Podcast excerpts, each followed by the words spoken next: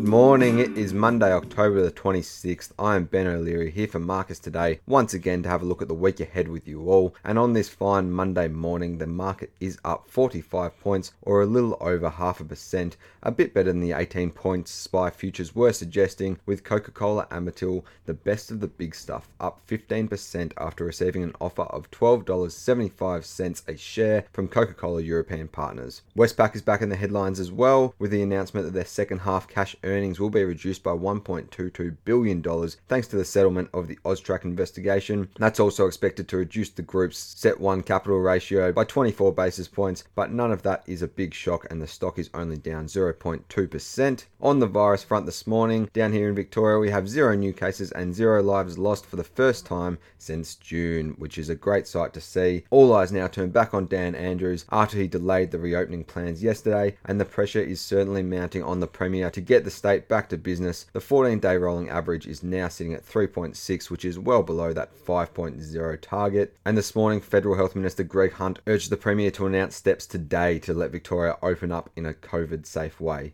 Dan has delayed his normal daily press conference to this afternoon, apparently waiting on a batch of test results from the cluster in Melbourne's north. So we'll wait with bated breath to see what he does there. Hopefully, something that takes us a little bit closer to a normal way of life.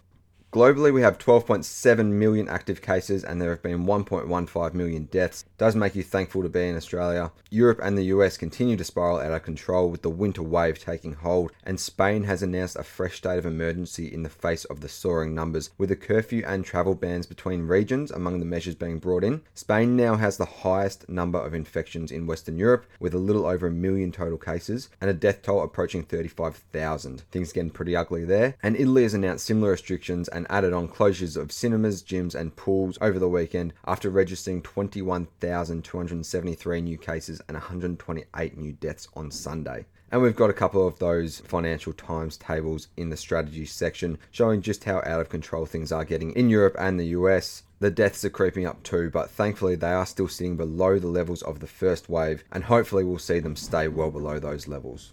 We also have a little bit in the strategy section today about the rise of the US bond yield, something that Henry talked about a little last week.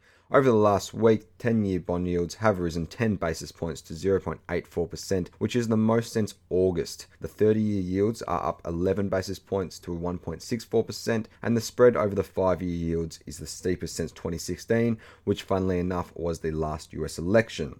And now looking to the week ahead, and it is a pretty big week on the corporate calendar. We have a handful of earnings reports, headlined by ANZ, which is the first of the big banks to report, with their full year results on Thursday. Westpac follows on Monday next week, and they of course announced that impairment to earnings this morning, and NAB will report on Thursday next week.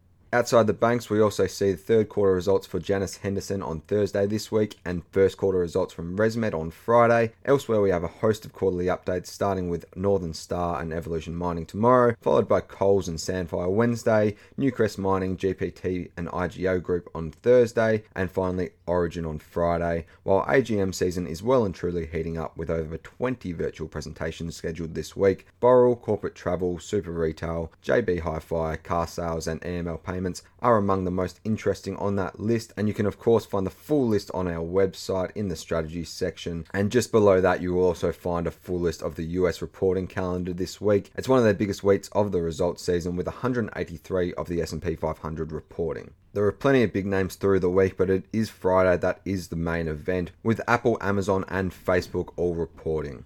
The dividend calendar is pretty bare this week with no major players going ex and only three companies on the register. And on the economic front, we have a speech from Michelle Bullock, who is the Assistant RBA Governor for Financial Systems, to the Air Chamber of Commerce tomorrow, and that is about the highlight of the week. We also have inflation numbers out Wednesday, import and export prices on Thursday, and PPI and private sector credit on Friday. The US has a relatively standard week with a third quarter GDP growth rate on Thursday, the main release, and you can find the full list on our website with the rest of their releases. A little too long to reel off here. China has a pretty quiet week with industrial profits on Tuesday, the only scheduled release, while Japan has the coincident index and leading economic index out today, retail sales, consumer confidence, and the BOJ interest rate decision on Thursday, and unemployment numbers as well as industrial production and housing starts on Friday. Over in Europe, we see the M3 money supply tomorrow, consumer confidence, economic sentiment, and the ECB interest rate decision on Thursday, and then the third quarter GDP growth rate, as well as inflation and unemployment numbers on Friday.